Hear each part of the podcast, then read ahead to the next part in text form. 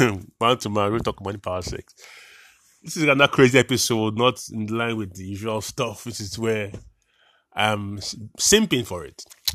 So I'm like, why? Why is it that when guys ask girls for sex, you get anxious? I just realized that thing.